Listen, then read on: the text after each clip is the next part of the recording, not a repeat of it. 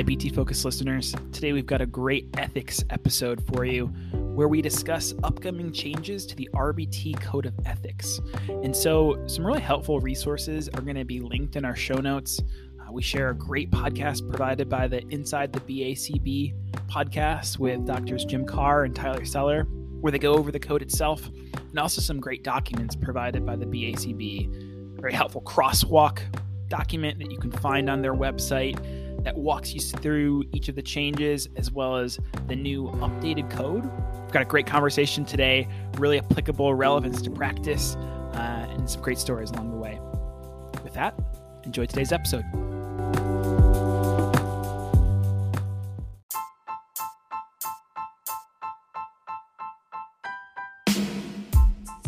Welcome to the BT Focus podcast, dedicated to the behavior technician experience and the delivery of ABA services. to a very special ethics edition of the BT Focus podcast. I am joined again by two of our ethics committee team members, Ms. Christina Grubbs and Mr. Jonathan Yelland. Uh, thank you both. Hello. Hey, it's great to be here again. Man, that's been too long. It's been too long. Yeah. You know, a couple things. One, it's a Friday afternoon, and what better way to end a week and enter the weekend than talking ethics? And oh, two, yeah. how, how did a month fly by? I feel like we were just recording our first uh, ethics episode. So, uh, well, the summer months are coming to a close. I, I don't want to have to remind you both of that. But before we get into our fall back to school shuffle and reorganization, all that sort of stuff, Christina or Jonathan, any summer bucket list items on there for you? Well, yeah, I definitely had one. We just went on our 10 year wedding anniversary vacation. Just got back this week. It was oh, awesome. Man. Went to Mackinac Island with my wife. We had a wonderful time. Got to see fireworks there. Oh, it was great. Good time. Oh, oh, and and for our non-Michiganders who might be listening to the podcast, Jonathan, when you say Mackinac Island is one of the most special kind of treasures of, of Michigan, it, has got to be one of the top places to go in the state. It's right there by Mackinac Bridge. You ride a boat out to this island, no cars, everybody's riding bikes. There's horses there. It's just absolutely beautiful. It's wonderful. And if you if you ever get a chance to go to Michigan, make sure to stop by. It's it's amazing. Absolutely. And then there's also one last thing on Mackinac. So there's one like culinary creation that it is like very much known by. For those of you that have a sweet tooth, Jonathan, like, what is the thing to get? Hey, uh, it's that Mackinac Island fudge, man. I got two whole bricks I brought home with me, and we love it. It's so good. And and for some of you who are listening, or like, you know, maybe you're a different part of the country, like, what's fudge? Like, okay, so fudge is like it's in like the chocolate family. It's just like a very like thick and creamy, delicious confection that is somewhere between the consistency of like taffy and chocolate. Like, is that accurate, yeah, Jonathan? It's, it's a unique texture. It's really soft and very sweet, but like it's not it's not crumbly. I, it is really hard to describe. If you haven't yeah, had it, go find it some. Is. It's really good. And they're literally sold in bricks. So you get a, a, yep. a, a, brick of brick. fudge. Yep. So, uh, yep. well, Christina, uh, I don't know if that can be topped, but let's hear. It. What do you got on your your summer uh, bucket list? I'll take my In-N-Out double double uh, animal style no tomato over a brick of fudge any day. Oh my gosh, that is Give worth me some hop- fries and a strawberry shake. Uh, down.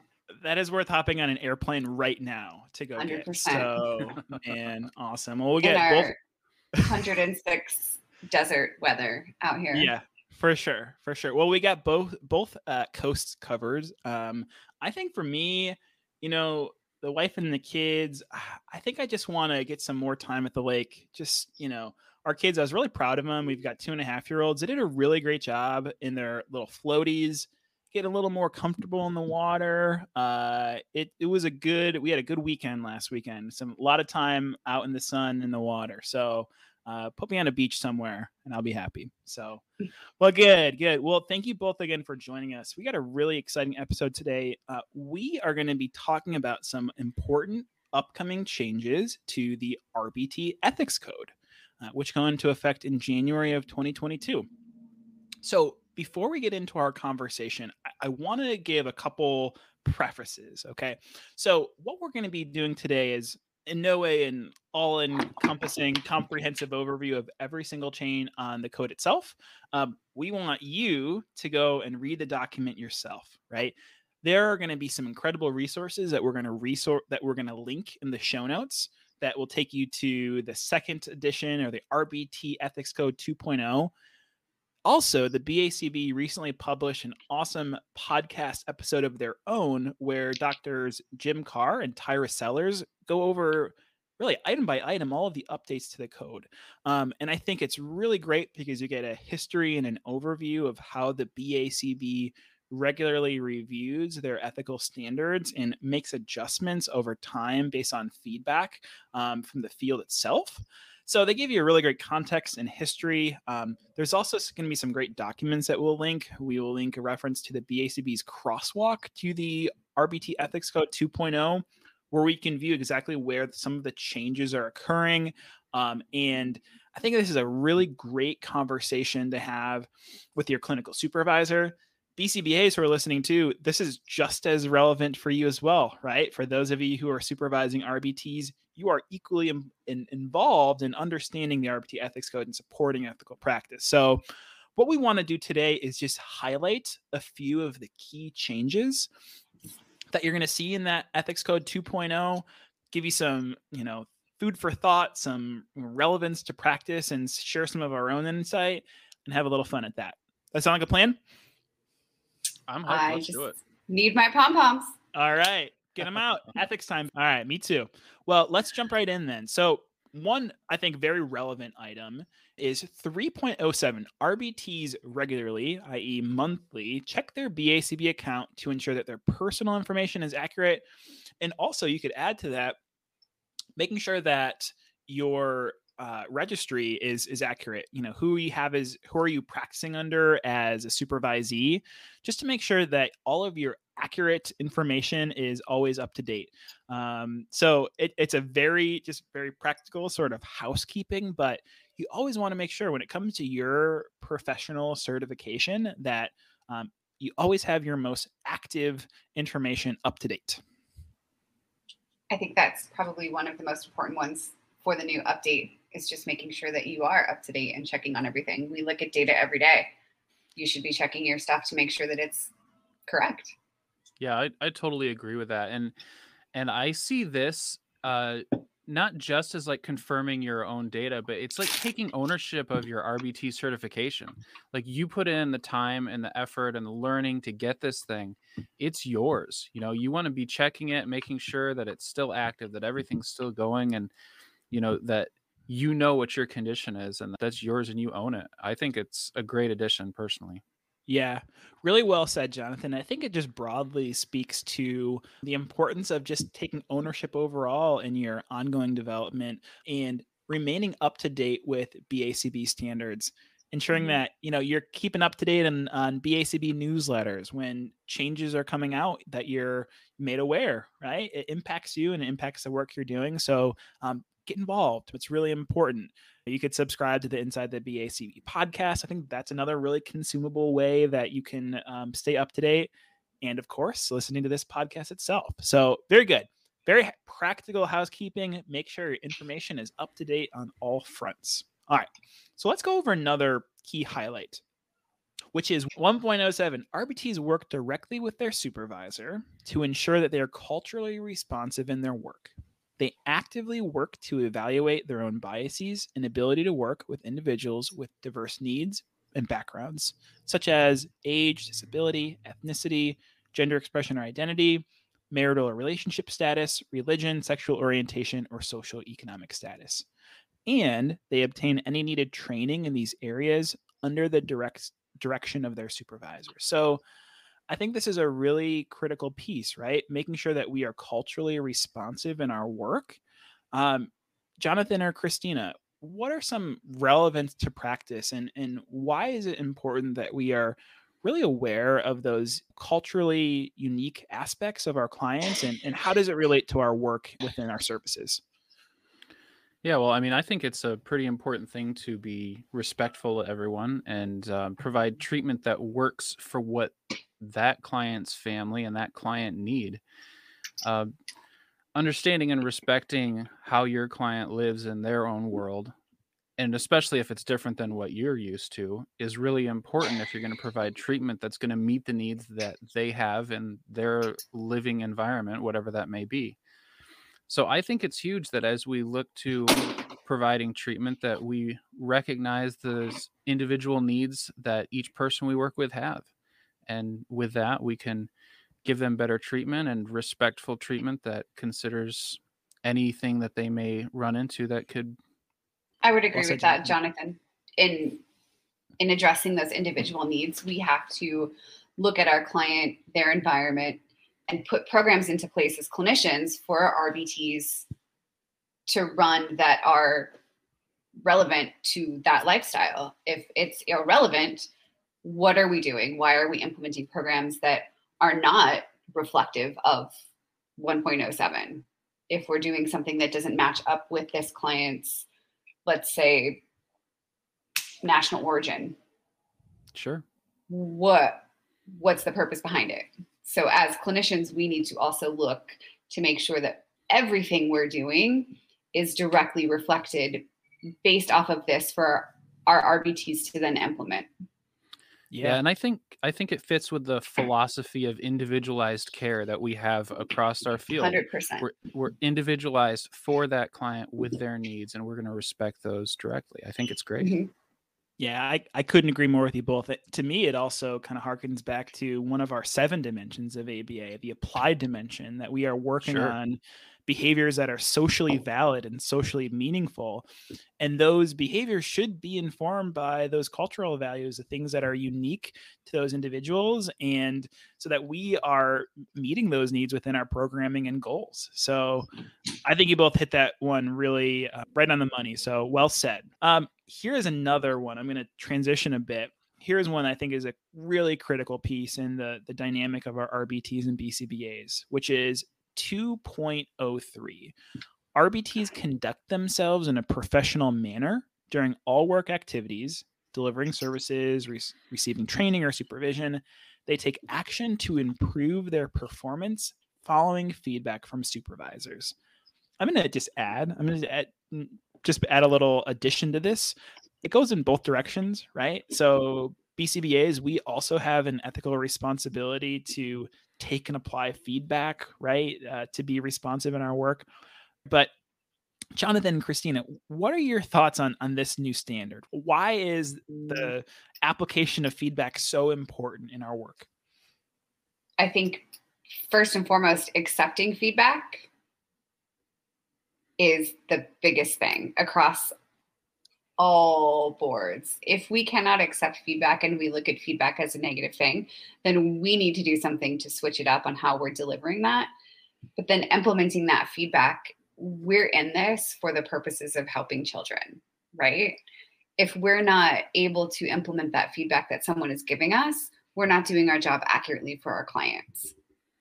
Yeah, I absolutely agree with that. We're all professionals and that's great but no one should go into their job assuming that because they're a professional they know everything or they have the right answers or they're always doing everything correctly. I mean i'd like that to be the case but if we're honest with ourselves we know we don't always do it perfectly. Um, when we're open to that feedback that's when we can improve and advance and fill the gaps that we might not have perfect performance in yet um, so I totally agree. We have to be willing to, to take that and recognize that's because we're professionals. It's not a de- it's not criticizing ourselves or, or criticizing someone to have feedback. It's recognizing you're a professional and you're going to respond to feedback like a professional so you can improve your performance in the workplace and for our kids. Yeah, completely.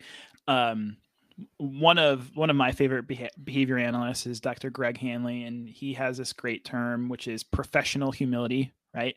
Um, how important it is for us to recognize times where you know we don't know, or hey, we could have done something differently, and recognizing those as areas of opportunity, not as things that we need to become defensive of, but of things to really look back and learn from. Right? And so yeah, I think we could have an entire podcast episode both on giving mm-hmm appropriate feedback and accepting feedback because I think oftentimes it, it is it is some ways in, ingrained with us, and you know, maybe become receptive. We become defensive, right? And when we're given feedback, instead of taking it at its value and applying it, we might be quick to justify or try to uh, deflect. And it's it really a healthy supervisory relationship is one in which we can give and receive feedback very openly. So um, it's a skill set and it's something that we need to practice. It's something that we probably need to give feedback on giving feedback. So, so yeah, feedback I love inception. Yeah, right, precisely, precisely. So I thought that was a really critical one because if we are in a culture where we are giving and receiving feedback freely, we are just going to continually improve, which is ultimately the goal for all of us. Um, well said. Well, next, let's transition into 2.05. This is a very critical one. RBTs implement restrictive or punishment based procedures only when it is included in a documented behavior change plan and after their supervisor has verified their competence. So, what is this saying? This means that a RBT should not be independently making treatment decisions, especially as it relates to procedures that we would define as punishment based procedures or more restrictive interventions, which, as Jonathan and Christina, you both can attest, there, there are very important considerations before any of those procedures are ever used. And certainly it's one that we always want to be aligned in with our families, with our technicians, and it is not a decision that should be made arbitrarily or in the moment. This is a really important one. Yeah, very important to make sure that we are using reinforcement based strategies that are positive and beneficial and skill building um, and doing things in a way that will be beneficial to our clients. Yeah. I would say as an RBT, you your job is to read the behavior intervention plan and implement exactly what's in that behavior intervention plan. If you have questions or concerns about that intervention plan, you go straight to your supervising clinician to address those. Don't go rogue and off the charts and, oh, I'm going to try this today and it doesn't work. Go off the behavior intervention plan and contact your supervising clinician with any questions or concerns. Yeah. And and I guess I can add one more thing just practically in the field. If your client's doing something that they're not supposed to do and you don't want them to do that, a punishment procedure isn't going to really help in the long run. Instead, give them directions on the right thing that they're supposed to do based on that treatment plan. That's what's really going to help them because then you can reinforce their compliance and and make a positive difference. Very well said. So let's pivot to what I think might be you could say a, a, hot button topic and, and and one of these upcoming changes that you're going to see which is the BACB's updated guidelines on the practice of accepting gifts from clients and I thought what's important to do is maybe do a little bit of a, a history and some context around this as well. Um, because historically our code of ethics has been very black and white and very definitive when it comes to not accepting gifts of any sort or of any form from clients because of its potential effects of developing what we refer to as a multiple relationship, right? If you're giving and accepting gifts, it could change the dynamic of that therapeutic relationship. It could change the objectivity and it could potentially lead to unfavorable outcomes. So in the past, our board has outlined a, a, very black and white, you could say, stance on accepting gifts. However, what you will see in this new ethical code is, I think, in many ways, a response of the field to feedback from clinicians who have experienced that in some instances, especially in some cultural differences where giving gifts is an expression of gratitude and refusing gifts or turning down gifts can potentially have a negative impact on that rapport or that that relationship we do see some updated standards and i think there's some very important caveats to explore together. So let me start with the standard and let's go into discussion. All right. So the updated standard which is going to be in the rbt ethics code 2.0 is 1.11 because the exchange of gifts can lead to conflicts of interest in multiple relationships RBTs do not give gifts to or accept gifts from clients, stakeholders, or supervisors with a monetary value of more than 10 US dollars or the equivalent purchasing power in another currency. A gift is acceptable if it functions as an occasional expression of gratitude and does not result in the financial benefit to the recipient. Instances of giving or accepting ongoing or cumulative gifts may rise to the level of violation of this standard if the gift becomes a regularly expected source of income or value to the recipient.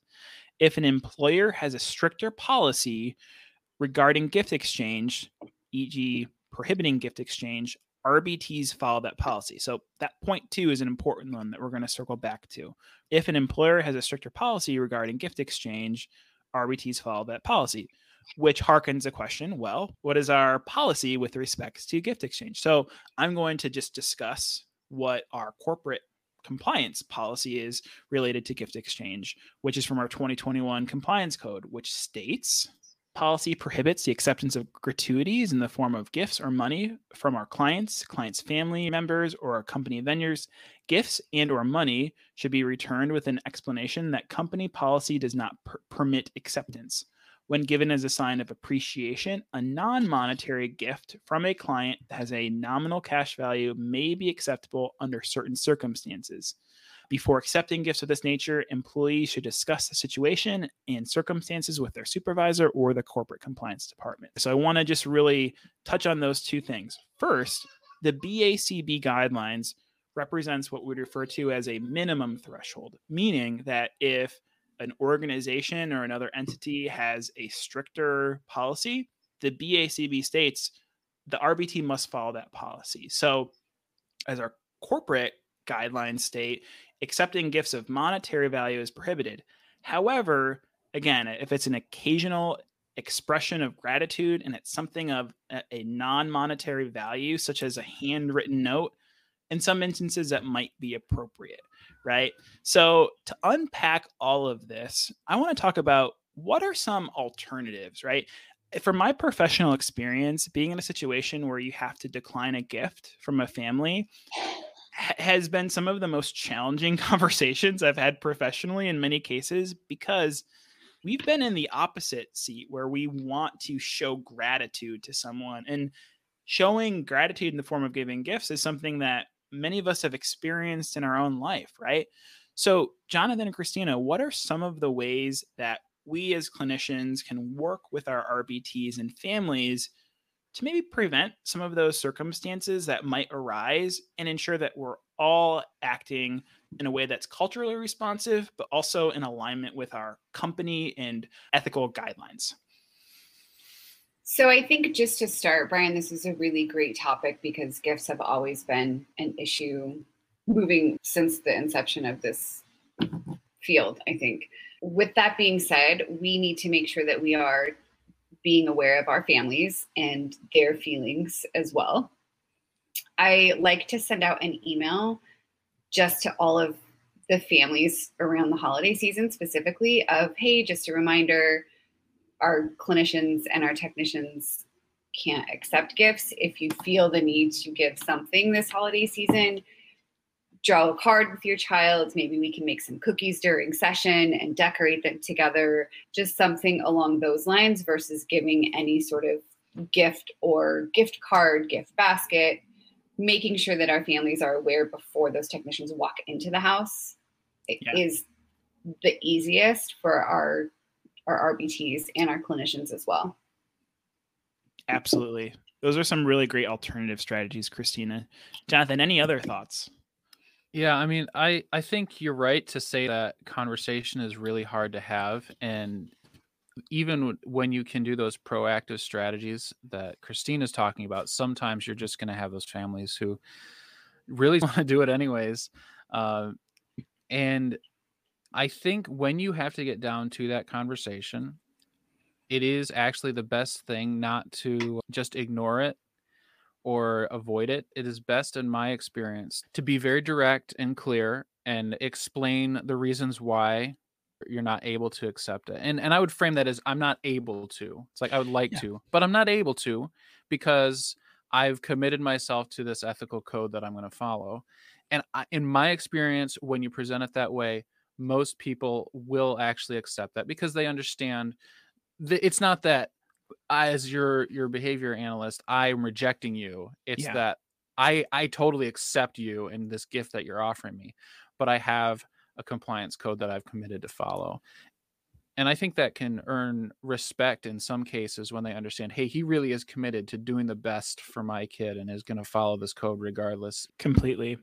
Yeah, I think that's a really great point. And having, as a professional, walking into those situations with potentially uh, a response ready in those instances, if you were to be faced with a situation where you're given a gift as a sign of gratitude, again, with the purely the best of intents from our families, certainly.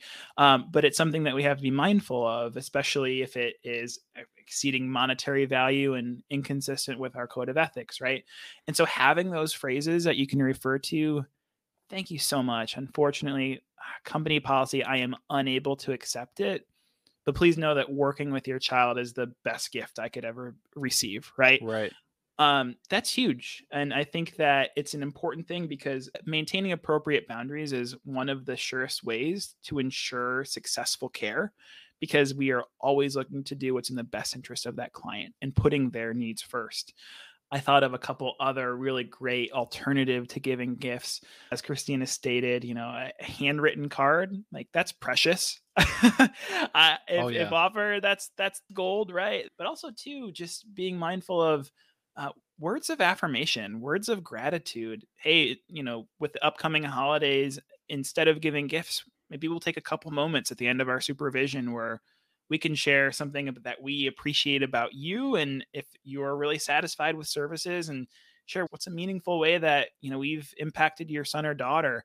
Those are the things, Jonathan, that, um, I can't put a price on how much that means to me. Hearing from a family directly how satisfied they are with services and what they're seeing in their child. Um, to me, that is the best gift, right? Oh yeah, making important, lasting changes in the lives of the kids and the families. Getting to see that is, is a great thing, and I, that's a, a wonderful gift that I would just love to receive from any client or or their family. Completely. Yeah. So we're aware this is certainly a, a multifaceted topic and one that has evolved over the history of our profession. And so just remaining, again, it goes back to the point of being um, aware of changes within our ethical code and, and it's relevant to practice, but also being aware of company standards as well. And reaching out if you have questions. So, reaching out to your immediate supervisor, reaching out to our compliance team, reaching out to our podcast. You know, I think that again, it goes back to our very first conversation that we had last month about we want this to be a culture where ethical conversations happen freely and we're supporting one another. And so um, I think that this is a very timely and relevant topic. And I'm glad to see continued thought within our field in a way that is culturally responsive and, and dynamic to the needs that we're seeing. Yeah, and I would encourage everybody to go listen to that uh, podcast put out by the board.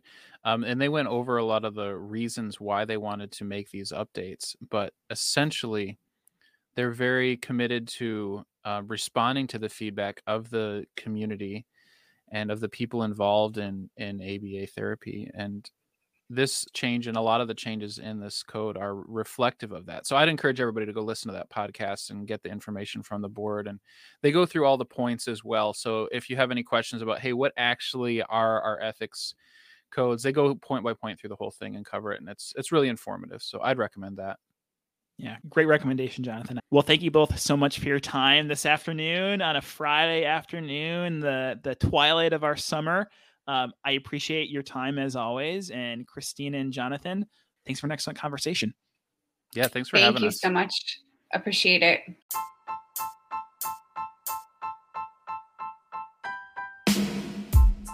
Thank you for joining us for today's episode of the BT Focus podcast as we learn more about the stories and the science behind applied behavior analysis.